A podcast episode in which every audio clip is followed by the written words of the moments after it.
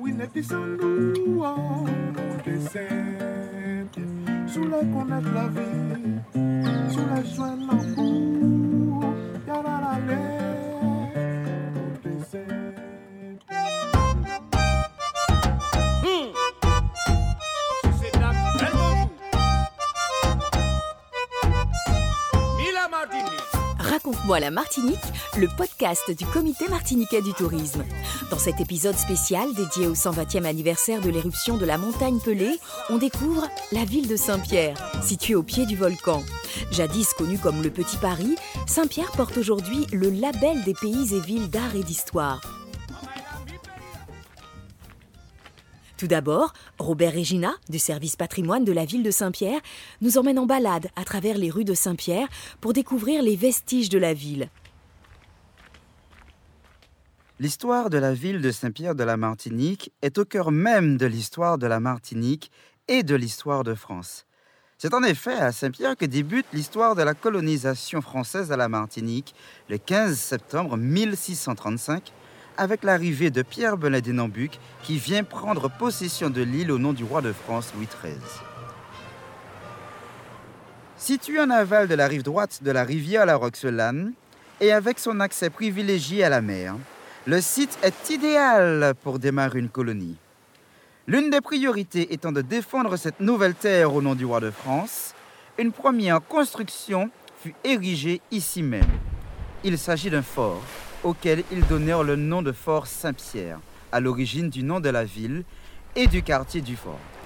Plus tard, ce sera également à Saint-Pierre que sera proclamée l'abolition de l'esclavage le 23 mai 1848 par le gouverneur Rostolan à la demande du conseil municipal à la suite de l'insurrection générale provoquée par l'arrestation d'un esclave prénommé Romain le 20 mai qui catalyse la tension sociale extrêmement forte et présente sur l'île.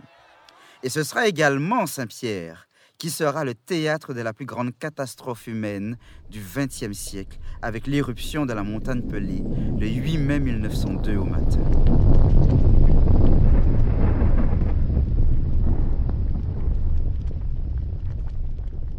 Nous sommes donc ici dans le quartier historique de la ville, le quartier du Fort, premier quartier de la ville de Saint-Pierre, mais aussi premier quartier colonial de la Martinique où se développe la ville dans un premier temps.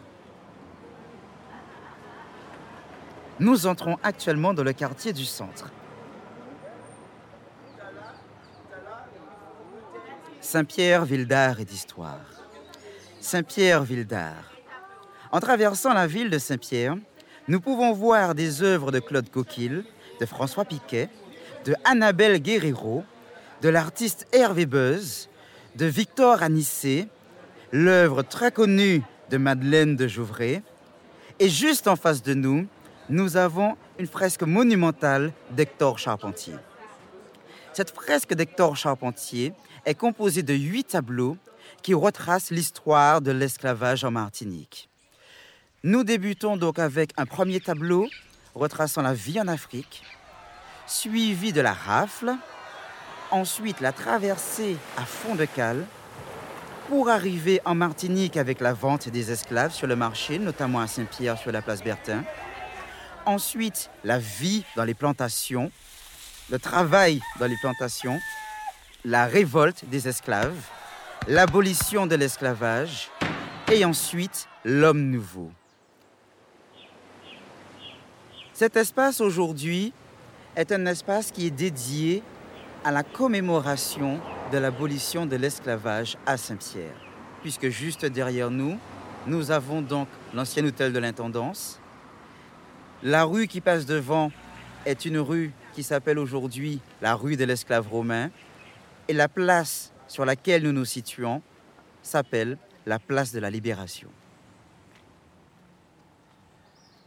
Avant l'éruption de 1902, Saint-Pierre est un haut lieu culturel. Saint-Pierre, ville d'art, avec son théâtre construit en 1786.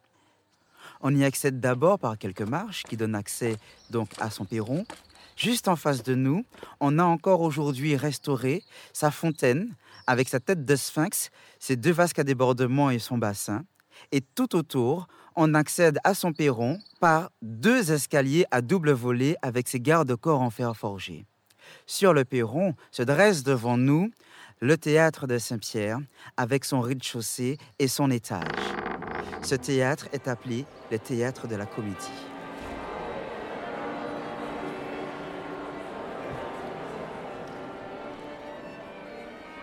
Dans ce théâtre, on y joue de tout, des opéras, des ballets, des théâtres, dont la Traviata, Faust, le Trouvert ou encore La Belle Hélène. La dernière pièce de théâtre qui y sera jouée est Les deux gosses de Pierre de Courcelles.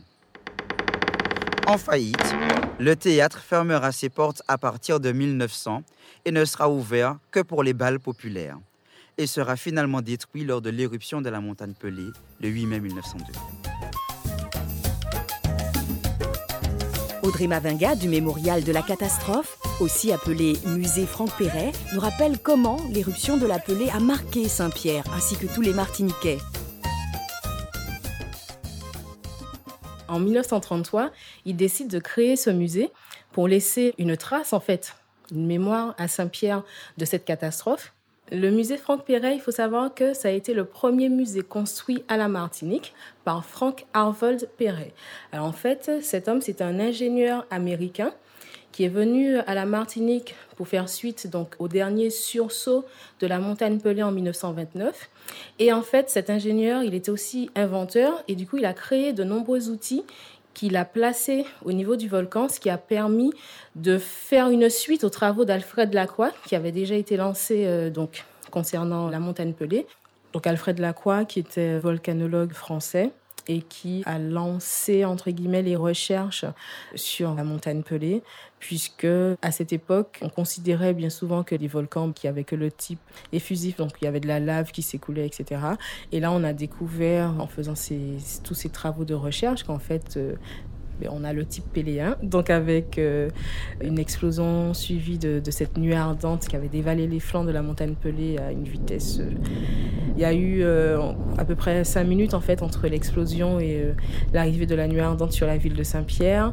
C'est grâce à lui qu'on a pu recueillir donc toutes ces données sur l'éruption de la montagne Pelée, du coup qu'on a pu comprendre ce phénomène et le classifier et en faire du coup un type d'éruption qu'on peut retrouver au niveau de certains volcans.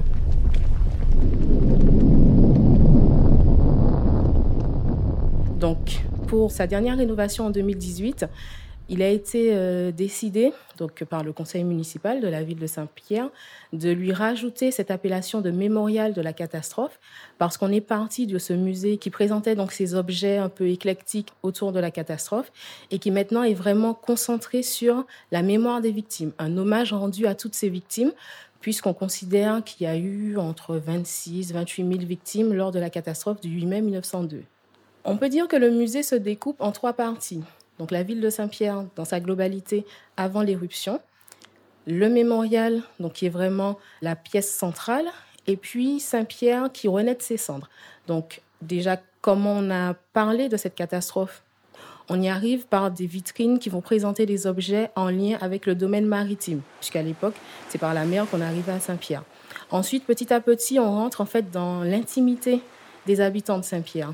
On découvre euh, des objets sur l'artisanat, on découvre des objets, euh, des instruments de musique, on découvre euh, des éléments organiques. Alors, ce sont des éléments qui, surprennent, parce que par exemple, ben, on, a, on a du riz, on a des grains de café, on a, on a du pain, on a du fromage. Et en fait, voilà, on présente tous ces objets donc, qui, bien évidemment, ont subi cette catastrophe, donc qui ont été euh, soit déformés, soit transformés, etc. Cette partie mémoriale, donc en hommage aux victimes, parce que surtout dans la salle même du mémorial, donc qui, qui est une salle quand même assez particulière, qui a une, une atmosphère en fait un peu solennelle. On a l'éclairage, qui est tamisé. On rentre dans cette salle, on voit tout d'abord cette, cloche en fait qui a été euh, déformée par la chaleur de la nuit ardente. On se dit alors déjà un objet aussi spectaculaire, voir comment il a été transformé en fait par cette éruption, ça marque. Mais surtout quand on regarde au mur, qu'on voit tous ces noms de personnes, du, du sol au plafond, on a sur les quatre murs, on a une quantité euh, extraordinaire de noms, puisqu'on est à peu près, on est sur 7045 noms.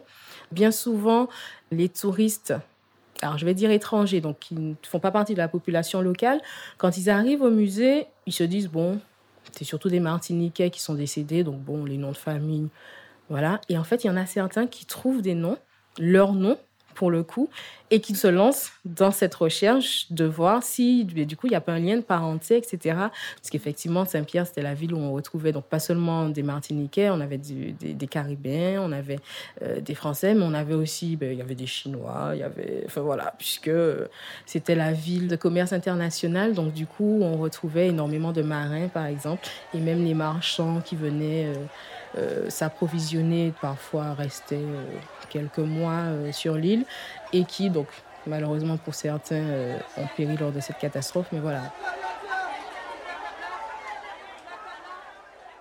Et puis, du coup, la ville de Saint-Pierre, qui va renaître de ses cendres.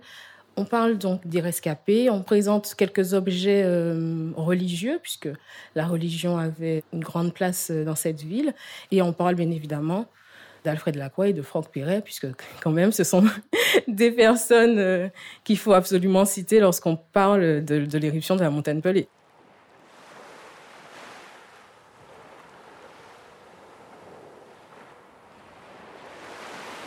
Cette catastrophe, elle a quand même créé euh, ce qu'on a appelé un tourisme euh, de la catastrophe, en fait, puisque les États-Unis ayant été les premiers à être euh, avertis de cette éruption, du fait que la ville euh, ait été détruite, ben, il y a eu beaucoup d'Américains en fait qui se sont présentés à la Martinique, dont par exemple une équipe de tournage qui a été envoyée par les frères Edison. Et du coup, quelques jours après la catastrophe, ils ont pu euh, filmer en fait des images depuis donc la rade de Saint-Pierre et du coup voilà faire ce petit ce petit focus sur la ville avec donc tous ces bâtiments plus ou moins détruits, l'impact n'a pas été que local ou on va dire dans les environs uniquement pour la Caraïbe, ça a vraiment eu un impact international en fait.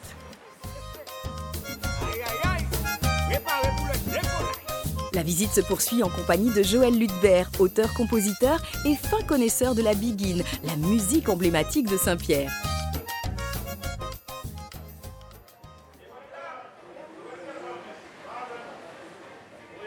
J'ai été élevé à Saint-Pierre, j'ai grandi à Saint-Pierre.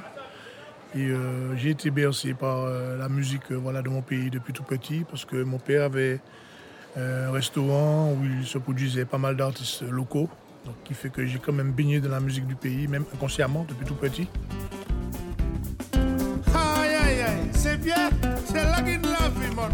J'ai opté pour un concept qui s'appelle Joël Chant de Saint-Pierre, qui est de mettre en, lumière les anciennes biguines de Saint-Pierre qu'on ne joue pratiquement plus, qui sont pratiquement oubliées. Au goût du jour, enfin au goût du jour, à ma sauce, quoi, je vais dire ça comme ça.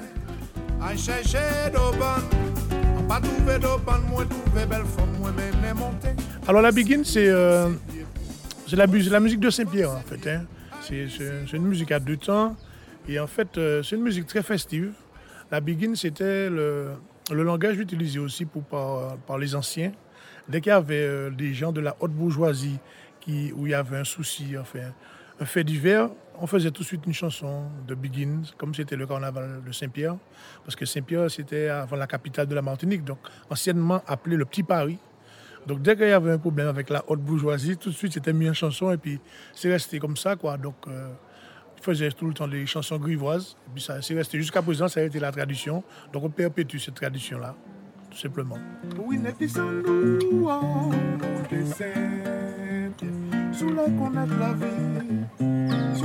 Avant l'éruption de la montagne Pelée, Saint-Pierre était déjà bien en avance au niveau de la musique. Et euh, donc la, sonorité musicale ressemblait un petit peu à ce, qu'on fait à la Nouvelle-Orléans. Et comme par rapport à l'éruption de la montagne Pelée, les gens sont partis un petit peu vers, divers horizons, qui fait que bon, la couleur même, les, euh, les différentes traditions se sont éparpillées, dont la musique. Et aussi il y a le, phénomène du Touloulou. Je ne sais pas si vous connaissez la tradition du Touloulou en Guyane, où on se déguise, les femmes se déguisent et puis elles vont danser avec les hommes. On ne sait pas qui c'est qui sous le masque. Ça aussi, c'est originaire de Saint-Pierre. Parce que Saint-Pierre vraiment brassait beaucoup de monde. Donc comme ça, c'est éclaté par rapport à l'éruption de la montagne. On a perdu beaucoup de traditions. Et par rapport justement à l'histoire, chaque rue a une histoire. Chaque petite ruelle même de Saint-Pierre a une histoire. Donc, comme je vous disais, ils mettent tout en chanson. Donc c'est un plaisir pour moi de chanter ma ville déjà. Et puis ça me, ça me, ça me, ça me ramène euh, dans mon enfance quoi. Alors j'ai fait, il y a un morceau qui s'appelle En temps Saint-Pierre. Ça veut dire au temps de Saint-Pierre. En temps Saint-Pierre c'était la plus belle. Dis c'était la capitale. C'était un grand centre commercial c'était une passion culturelle. Bon, je mélange le français et le créole. Et en fait, on disait que c'était tellement festif que les gens ne se souciaient de rien. Donc, quand Dieu a vu que les, êtres humains ne se souciaient plus de rien, n'avaient plus de valeur, la montagne Pelée s'est mise en éruption. Et il y a eu le seul survivant qui a été Paris, d'où le, refrain Mais les grands chefs l'a levé fâché. Quand le grand chef s'est fâché, donc Dieu, M. Cancan commençait à gronder. Le, Cancan, c'est M. Volcan, a commencé à gronder. La fumée en Tézaka montait, la fumée montait déjà, donc la nuée donc, qui a brûlé tout, Saint-Pierre sur son passage. Et le seul survivant qui a eu, qui était dans son cachot, c'était Siparis, un voleur qui avait été mis en prison. Et c'est apparemment c'est le seul vacabond, entre parenthèses, le seul voyou qui a été sauvé comme quoi euh, c'était pas lui le plus mauvais, quoi, parce que Dieu l'a épargné. Donc on va dire c'est comme ça. Mais les grands chefs l'a levé fâché. Michel Cancan commence secondaire, mais les grands chefs l'a levé fâché. La fille en à monter, mais les grands chefs l'a levé fâché. Tout partout, maman, c'était du fait, mais les grands chefs l'a levé fâché. Si Paris seulement t'es qu'à sauvé. Et puis bon, il y a la baie de Saint-Pierre aussi, hein, la, la, rade de Saint-Pierre, comme on disait au bon vieux temps, qui est gorgée de trésors parce qu'en fait, il y avait des bateaux dans la rade au moment de l'éruption. Donc il y a plein de trésors dans les bateaux qui sont enfouis au fond de la mer, donc euh, au niveau de la plongée sous-marine qu'on retrouve euh, au niveau, quand, on, fait de la plongée. Quoi. Il y a aussi des, secrets gardés, des choses protégées. Et pour finir, Clarisse Corridin, directrice du service patrimoine et de tourisme de la ville de Saint-Pierre, nous explique comment la municipalité soutient l'art et l'histoire sous toutes ses formes. Alors c'est vrai que la ville de Saint-Pierre inspire beaucoup les artistes d'une manière générale, les artistes également, les auteurs, les écrivains. Son histoire, tout simplement, c'est une histoire euh, assez atypique finalement d'une ville que l'on voit se construire progressivement à main d'hommes, qui se voit effectivement malheureusement bombardé, ça, ça fait partie de l'histoire, mais qui prospère malgré tout, qui rayonne à un moment donné dans son histoire au-delà de la Caraïbe, et qui est véritablement un pilier pour la France à un moment donné dans son histoire. Et puis, tout s'arrête de manière tragique. Ça n'a laissé personne indifférent. Ça n'a laissé personne indifférent jusqu'aux Américains, jusqu'à l'international, où on a écrit scientifiquement, certes, et puis on a été ensuite inspiré parce qu'il y avait des hommes à Saint-Pierre. Il y avait des hommes, des femmes, des animaux, des enfants. Donc il y avait des histoires. Et ce sont chaque fois ces petites histoires finalement qui ont inspiré. Ces petites histoires qui peuvent être des histoires d'amour, qui ont inspiré des romans historiques d'amour, par exemple. Vous avez également des chansons qui chantent la gloire de Saint-Pierre par le passé, qui regrettent la ville de Saint-Pierre comme elle aurait pu être aussi. Il faut connaître aussi un petit détail sur les Pierrotins d'avant 1902, qui sont très friands de petites histoires, euh, de petits potins, de petites euh, voilà euh, aventures, anecdotes. Et en fait, ils le transforment très rapidement en chansons satiriques, en petites chansons de carnaval, ou même en biguine, puisqu'on sait que la biguine donc, est née à Saint-Pierre. Et donc, en fait, c'est tout cela que finalement, nous, on continue à faire perdurer cette capacité à travailler sur une émotion ou à une histoire très drôle et à la transformer en roman, en musique, en tableau. Donc les artistes de toutes parts, effectivement, puisent ça et là dans l'histoire de la ville de Saint-Pierre pour leurs œuvres simplement.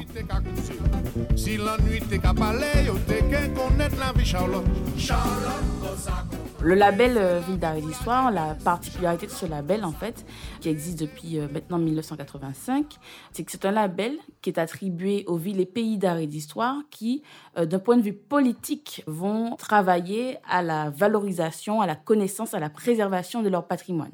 Donc d'abord, ça passe par une prise de conscience politique de son patrimoine, de son histoire, du fait qu'il faut quand même faire quelque chose pour le valoriser, le faire connaître pour la ville de Saint-Pierre, on a bon nombre d'événements, ne serait-ce que le début de la colonisation de la Martinique, qui nous ramène à Saint-Pierre, et qui nous renvoie à la ville et qui démontre, dans un premier temps, son importance historique pour la Martinique. Et ensuite, son importance historique pour la France, puisqu'en fait, on a quand même été une colonie, certes, mais tout a commencé par Saint-Pierre et tout s'est développé à partir de Saint-Pierre. Alors, les touristes viennent à Saint-Pierre, déjà pour son histoire, c'est sûr, qui est quand même incroyable, et parce qu'aujourd'hui encore, on y trouve ces témoins de cette histoire tragique. Donc, effectivement, la ville est ville d'art et d'histoire, et donc du coup, euh, c'est vrai que les, les touristes viennent à la fois pour se plonger dans le passé, ce qu'ils vont découvrir dans le cadre des ruines, à l'église du fort, à la maison coloniale de santé. Et puis, ils vont également euh, être confrontés donc à la reconstruction à l'identique ou à la manière de, comme pour la maison de la bourse, le marché.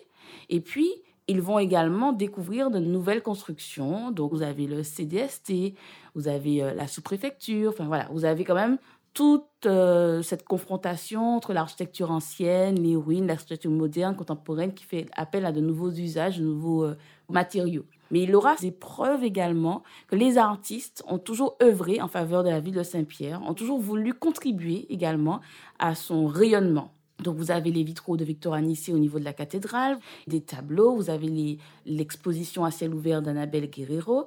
Donc vous avez aussi tout le long de son parcours des œuvres d'art d'artistes locaux, nationaux et internationaux qui cohabitent finalement avec cette architecture remarquable, avec ces ruines anciennes, avec ces nouvelles constructions et qui peuvent aussi rendre agréable le parcours du touriste sur le territoire.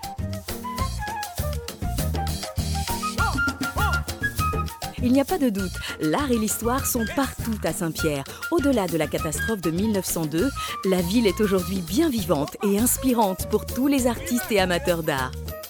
Pour en savoir plus à propos de la particularité de ce volcan de type péléen, écoutez l'autre épisode spécial à propos de la montagne Pelée, le seul volcan actif de la Martinique. Raconte-moi la Martinique est une présentation du Comité martiniquais du tourisme et une production de la Petite Histoire.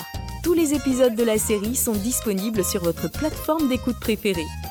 Abonnez-vous et n'hésitez surtout pas à nous donner plein d'étoiles. Ici Kate, au plaisir de vous voir en Martinique.